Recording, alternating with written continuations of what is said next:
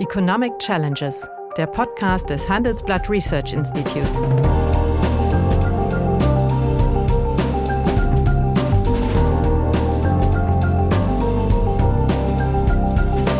Bert Röhrup, der Chefökonom des Handelsblatts, diskutiert mit Michael Hüter, dem Direktor des Instituts der deutschen Wirtschaft, wöchentlich aktuelle wirtschaftliche Herausforderungen. Für Deutschland wie für die Weltwirtschaft. Ja, hallo, guten Tag, meine Damen und Herren. Hi, lieber Michael. Hallo, lieber Bert. Ja, heute würde ich gerne auf äh, deine Anregung hin unter dem Stichwort JetGDP über eines der äh, großen Geheimnisse der Ökonomie reden, nämlich das Rätsel des verschwundenen Produktivitätswachstums.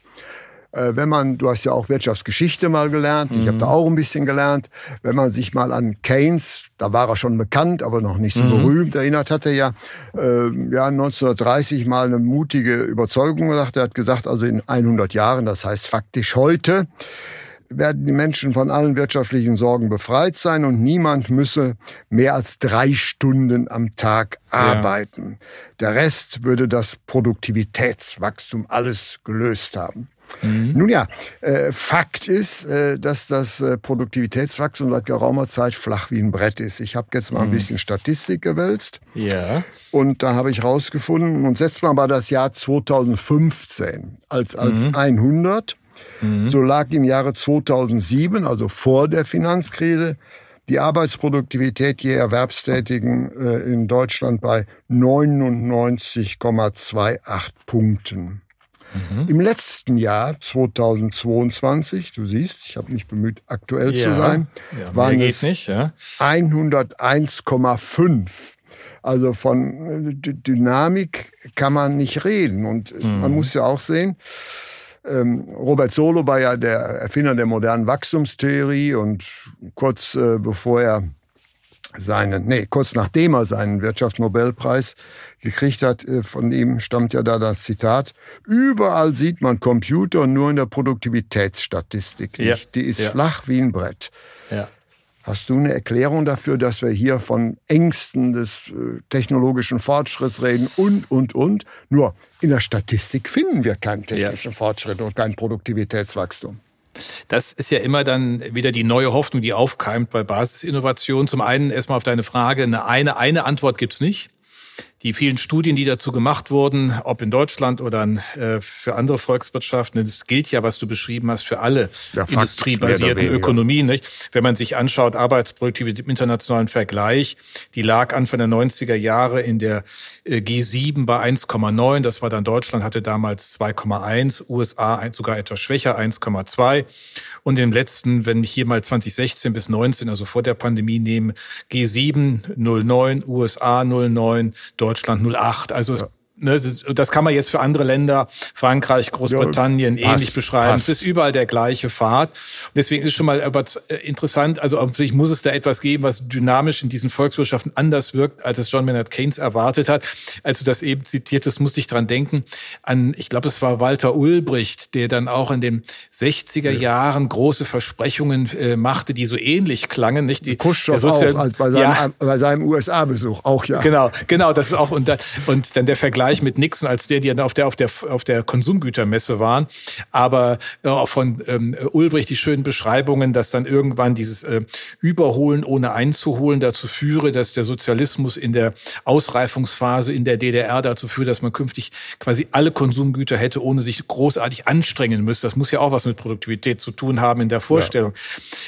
Und wir haben überhaupt, deswegen reden wir heute drüber, das wollte ich auch noch sagen, von einem unserer Zuhörer den Hinweis bekommen, wir würden den Produktivitätszuwachseffekt aus dem äh, Thema ChatGDP ja. und Artificial Intelligence, künstliche Intelligenz unterschätzen. Das ist auch der Anreiz, heute mal darüber zu reden. Denn wir mhm. haben über die Menge gesprochen, wir haben über das Arbeitsvolumen mhm. viel gesprochen. Das ist ja unsere Sorge für die Wachstumsperspektive mhm. auf der einen Seite. Und die Produktivität reißt es nicht raus. Ja, aber es gibt dann Argumenten. Es gibt eine Reihe von sozusagen, wie soll ich sagen, ja, Erklärungen, die letztlich in die gleiche ähm, Richtung gehen. Es sind einmal die Fragen, ja, gibt es sektorale Verschiebungen? Wir haben eine Situation, dass äh, der Dienstleistungssektor eine zunehmende Bedeutung hat und die großen Produktivitätszuwächse sich in der Industrie vollzogen haben. Also ein solcher sektoraler Strukturwandel für sich genommen das Produktivitätswachstum verschlechtert. Da das in allen ausgewachsenen Industrieökonomien gilt, scheint mir das ein Argument zu sein, dass man für alle auch anwenden kann. Überall ist der Dienstleistungssektor mhm. im Vorwärtstrend und ähm, überall ist es so, dass dort viel Verwaltungstätigkeiten, viel, ja, ja, sagen wir mal, nichts produktive Tätigkeiten auch mit zu erledigen sind. Und das führt dazu, dass das volkswirtschaftlich dämpft. Das ist eines ähm, der Argumente. Äh, die demografische Entwicklung, die wir ja quantitativ betrachtet haben bisher, über die Menge, kann aber auch einen Struktureffekt bei der Produktivität haben, wenn die Altersstruktur halt zu sinkender Leistungsfähigkeit führt. An uns beiden sieht man, dass das nicht so ist, aber äh, gelegentlich bei anderen kann man den Eindruck haben, ist es so, beziehungsweise Arbeitgeber müssen mehr tun im Sinne einer lebenszyklusorientierten Personalpolitik. Mhm. Und diese demografischen Profile sind zwar noch unterschiedlich in den Ländern, USA anders als bei uns, mhm. aber tendenziell gilt es für viele OECD-Staaten, dass der Alterungs-, der Altersquotient ansteigt. Das heißt also, die Struktur über Alterung mhm. auch belastet. Das sind mal zwei Argumente, die ich mal als erstes einfüge. Ähm, was, was, weiß ich, was du davon hältst. Ja, das kann natürlich was sein, aber ich würde, ich habe mich auch ein bisschen vorbereitet. Ich muss ja, ja, ja, glaube ich ja. Ne? ja und, und man stellt ja fest, äh, überall gibt es, sagen wir mal, Optimisten und Pessimisten. Natürlich ja. auch äh, im wissenschaftlichen Bereich. Ich habe mich ein bisschen mit Amerika äh, beschäftigt yeah. und da gibt es ja einen, einen Bestseller äh, vor zehn Jahren, The Rise and Fall of American Growth. Das war von mhm. einem Historiker. Der mhm. hat gesagt, tja, das resultiert daher, alle wichtigen Erfindungen sind gemacht. Sind gemacht. Ja. Punkt. Ja. So.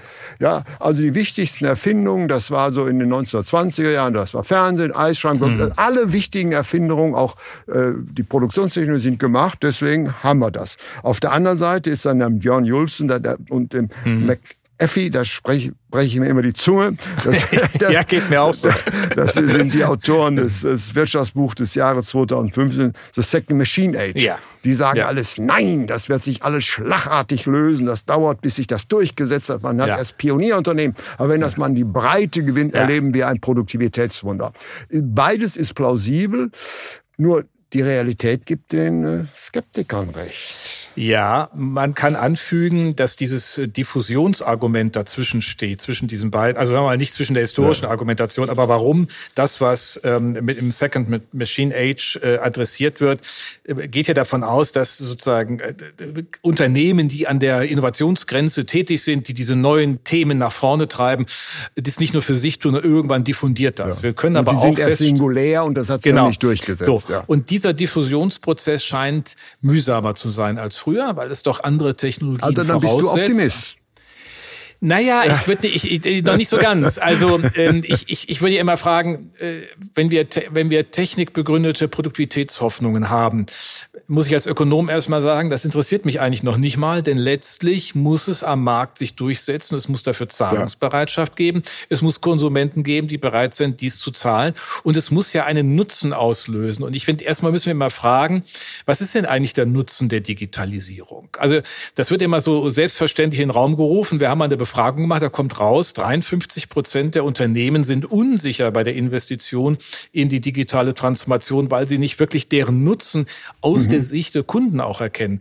Gut, 53 Prozent oder etwas mehr 52 Prozent der Unternehmen haben auch gesagt, ihnen fehlen ein Stück die Fachkräfte. Das mag miteinander korrelieren, aber der Hinweis liegt auch darin, dass die Konsumenten mitgedacht werden müssen. Es geht nicht um technische Schönheit. Es geht mhm. nicht um die Exzellenz der technischen mhm. Lösungen, sondern um das, was am Markt durchsetzbar ist. Und wenn sich das verbindet mit so einer Frage, na ja, das überwältigt mich, ich kann das nicht mehr, ich habe Kontrollverlust, mhm. Sorgen, dann ist die Akzeptanzbereitschaft geringer. Da mhm. muss man immer noch mal fragen, was bringt Digitalisierung? Ich glaube, das zentrale Thema ist Mustererkennung. Also, dass man mhm. schneller Zusammenhänge erkennt, dass man schneller Wechselbeziehungen identifiziert, Interdependenzen identifiziert und damit umgehen kann, weil wir eine andere Möglichkeit der Datenverarbeitung haben. Das heißt aber per se noch nicht, dass ich dauerhaft produktiver bin, denn ich muss ja darauf reagieren. Ich habe nur die Information in einer gewissen Schnelligkeit. Ja, das ist richtig, aber als ich in den Sachverständigenrat gekommen bin im Jahre 2000, da hat das erste Gutachten, wo ich mitarbeiten äh, durfte, lautet Hoffnung auf einen höheren, höheren Wachstumspfad. Ja, ja. Und die Argumentation war dahinter, dass jetzt ist der Computerisierung setzt durch und jetzt kommt mhm. der Produktivitätseffekt. Nein, mhm. der Produktivitätseffekt kam nicht. Und äh, ich glaube, was du sagst mit der Digitalisierung, hat natürlich noch eine andere Seite. Wir substituieren jetzt natürlich mhm. physische Güter, mhm. beispielsweise ein Lexikon, mhm. durch Wikipedia. Ja. Das heißt, die Produktion physischer Güter fällt aus, aber das Bedürfnis, Wissen nachzuschlagen, wird auf den ersten Blick kostenlos erbracht. Ja, will sagen, ja. wir haben jetzt Güter, die wir nicht mehr mit Geld bezahlen, sondern mit unserer IP-Adresse. Mhm. Da, da, da machst du ein ganz großes Fass auf, denn letztlich gehen wir ja immer, wenn wir über Produktivität reden, davon aus, dass wir das auch exakt messen können. Ja. Wir haben hier aber allein schon mal eine Frage der Deflationierung. Mit welchen Preisindizes gehen wir mhm. an solche Güter heran, wenn wir manchmal, nimm mal das, was wir kostenlos an Apps nutzen ja. können, was uns einen Mehrwert schafft, wo wir vielleicht in der, in den Werbeetats, die dahinter stehen, weil sie, weil diese Apps ja. kostenlos sind, eine, eine volkswirtschaftliche äh, Bewertungsgröße finden können. Aber es bleibt erstmal dass wir eine Reihe von Messherausforderungen in der Produktivität haben. Ähm, ob das jetzt äh, Bereiche sind, wo wir gar keine Markttransaktionen haben, wo wir einfach was unterstellen müssen. Das ist mhm. die alte Geschichte. Im Grunde bleibt es auf die Industrie bezogen. Wenn die Industrie tendenziell einen geringeren Anteil an der gesamtwirtschaftlichen Wertschöpfung hat, ist auch ihr Produktivitätseffekt geringer. Wir haben das Deflationierungsthema. Wir müssen zuordnen, wer wo wirklich wirksam wird. Das ist aber über äh, Zeitarbeit, mhm. über andere Formen von Lizenzen mhm. und Leasingaktivitäten und auch nicht einfacher geworden. Das heißt, wir haben auch, und das müssen wir auch unseren Hörern mitteilen, auch ein erhebliches Messproblem. Also eine, wenn man sich so manchmal älter wird, erinnert mich ja manche wichtigen Dinge, die man in Vorlesungen gehört hat. Und ein, ein Betriebswirtschaftsprofessor sagte bei uns immer, denken Sie an das zentrale Problem allen wirtschaftlichen Handels ist das Messproblem. Wir haben nicht das, was wir an Daten wirklich wir bräuchten. Wir und wir eine eindimensionale Messapparatur, das ist unser BIP.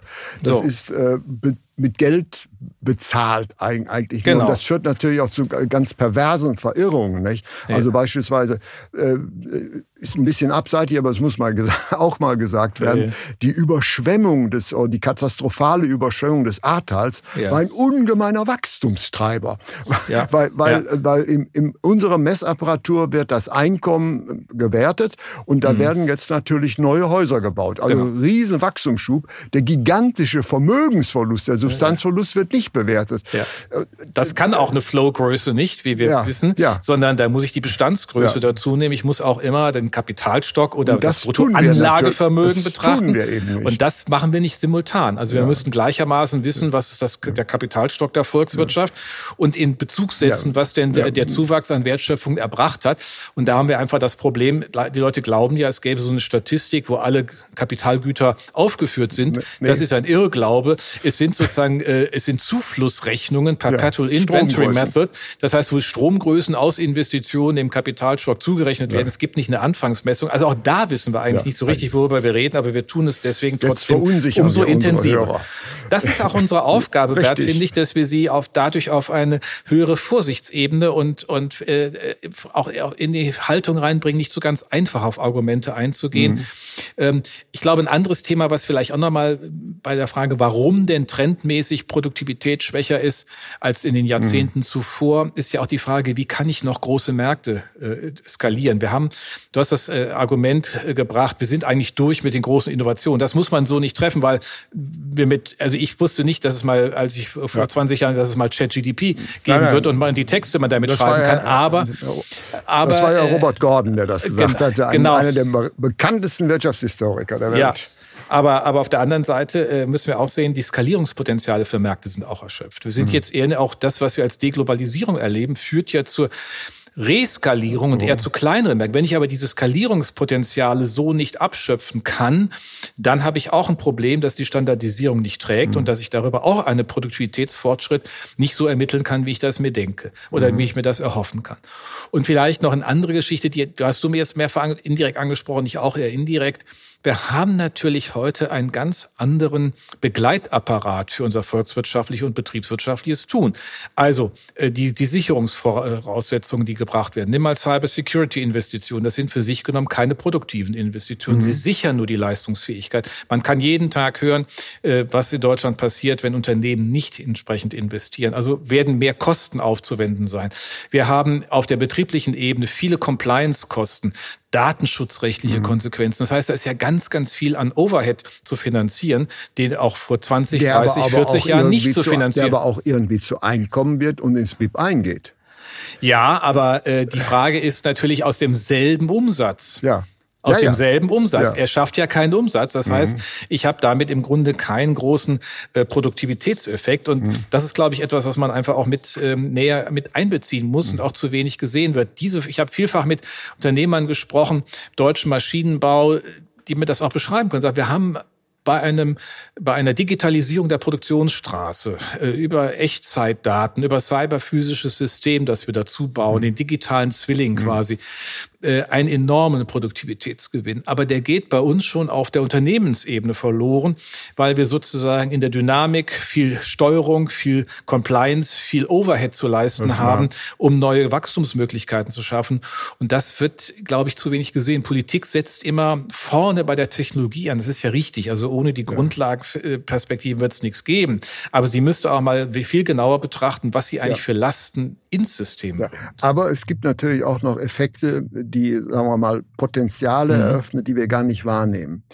Also ähm, früher musste man, konnte man bei VW ein Auto kaufen, das mhm. war blau-schwarz und also sehr, sehr überschaubar, die, die Variationsmöglichkeiten. Ja. Heute kann man wählen zwischen Varianten des Golfs, wenn ich alle Möglichkeiten der Ausstattung, der Motorisierung, mhm. der, kann ich mehr Möglichkeiten eines Golfs bestellen, als bislang produziert worden sind. Mhm. Ja, mhm. so. Und diese Optionalität, wird auch ja gar nicht bewertet. Das heißt, wir haben einen unglaublich verbreiterten äh, Spektrum der Wahlmöglichkeiten, der ja. Potenziale. Das ist ja letztlich auch ein gewisser Wachstumsfortschritt. Bei Ford durfte ein Auto jede Farbe haben, es, sie musste nur schwarz sein, ja. Und, ja, und, und äh, diese Möglichkeiten werden ja nicht gemessen, aber das, sie sind ja. natürlich auch Wohlstandstreiber in gewissem Sinne. Naja, das ist das, was wir ja auch allgemein über Qualitätsmessungen und dann die hedonische mhm. Preismessung ja. versuchen zu identifizieren.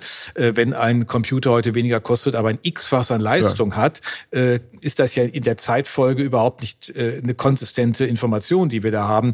Denn in dem Preis, den wir dafür ja. aufwenden, spiegelt sich nicht die Leistungssteigerung die Leistung wieder, wieder, sondern wir haben einen Mengeneffekt über große Produktivitätsfortschritte im Bereich äh, der informationstechnologischen Produktionsweisen ähm, und Standardisierungen und so weiter. Und was du sagst mit dem Auto ist genau das Gleiche. Ne? Das ist ein Wohlbefinden. Du kannst höchstens sagen, du musst heute, und das gilt ja allgemein, mhm. für den gleichen Euro oder für einen Euro Wertschöpfung am Ende etwas ganz anderes leisten als ja. früher. Ne? Damit die Relation Kosten-Umsatz sich mhm. irgendwie hält der Druck auf den Weltmärkten äh, in der Konkurrenz, im Wettbewerb ist unverändert hoch und das führt dann auch zu solchen Effekten.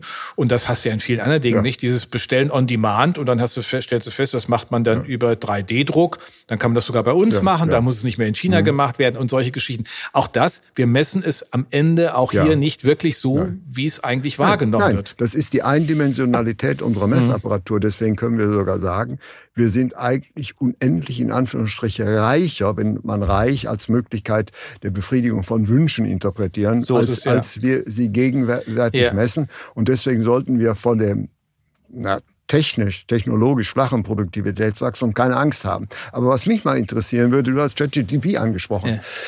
Ja. Ähm, wo ist denn da der Wachstumseffekt?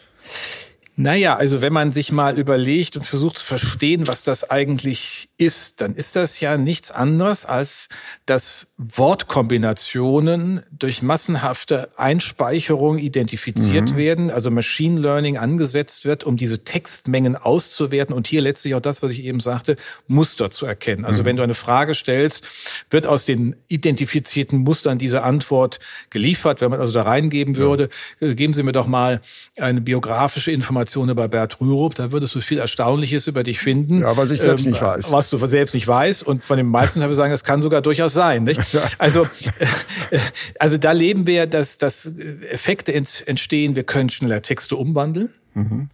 Wir können Daten besser analysieren.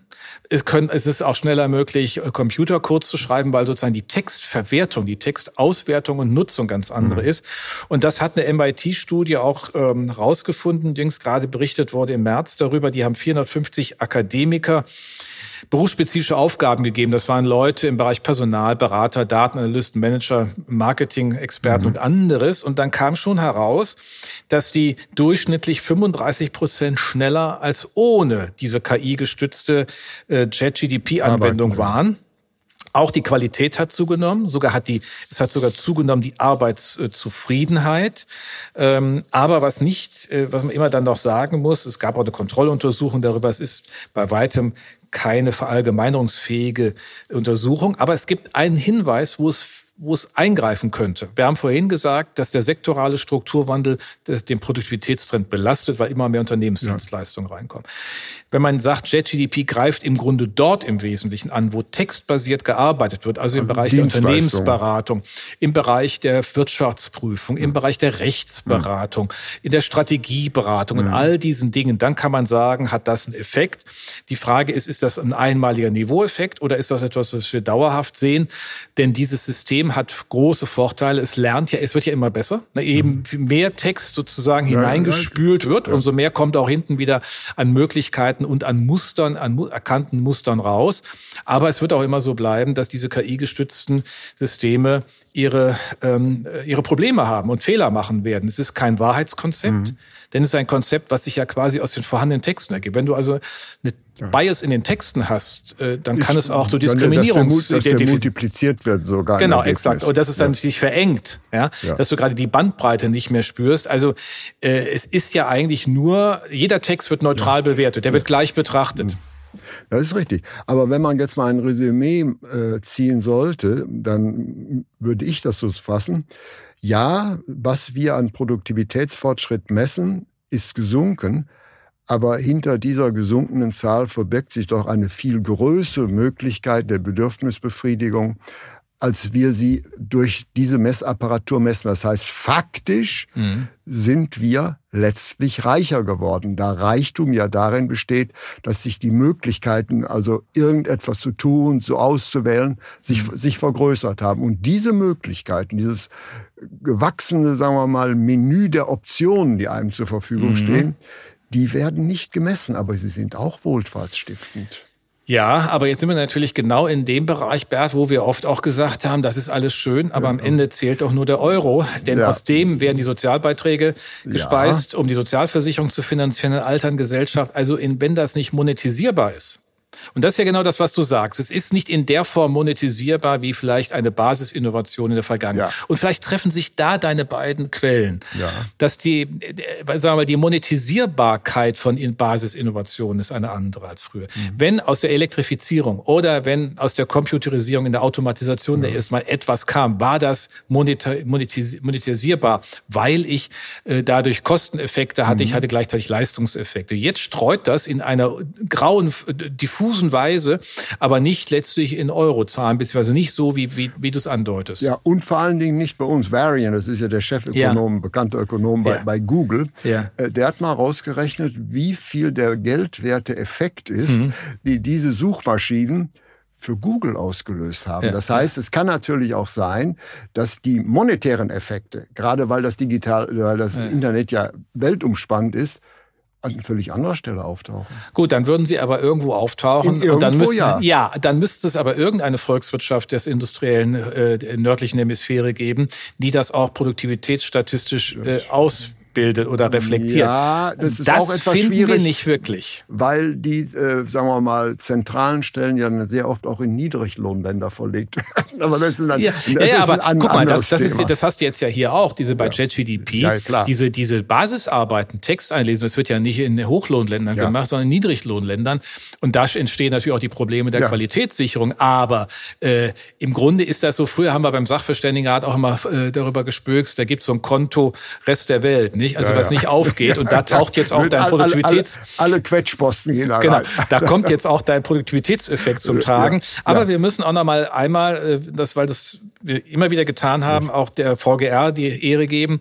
Es ist das schlechteste System, was wir haben. Es ist auch das Beste besseres. und das Einzige, was wir haben, ja. weil es eine konsistente Logik hat, nämlich das, was über mhm. Märkte gehandelt wurde in ja. einer Periode, wird gerechnet. Ja. Und wir müssen feststellen, es gibt jetzt Effekte, Konsumentenwohlfahrt steigt, aber sie wird nicht bewertet. Sie wird nicht bewertet, genau, genau wie wachsende Freizeit nicht bewertet genau. werden. Sie ist trotzdem ein Wohlfahrtseffekt. Ja.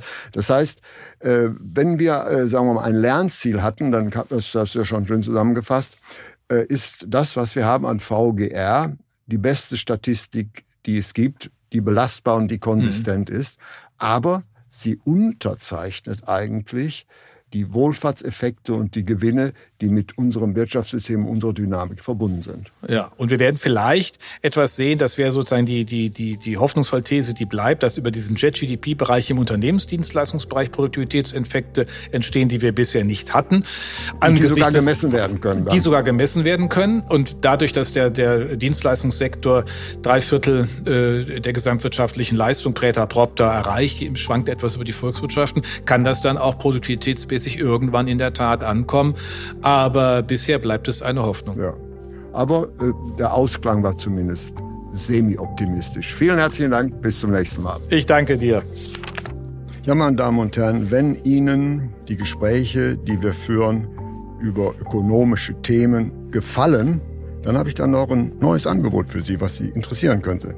Nämlich mehr aktuelle Wirtschaftsinformationen finden Sie unter handelsblatt.com slash global und natürlich in den einschlägigen Hinweisen in meinem wöchentlichen Newsletter der Chefökonom. Liebe Hörerinnen und Hörer, wenn Sie Lob, Kritik oder Themenwünsche haben, dann schreiben Sie uns doch gerne oder schicken Sie uns eine Sprachnachricht an chefökonom@handelsblatt-research.com. Die Adresse finden Sie auch in der Folgenbeschreibung.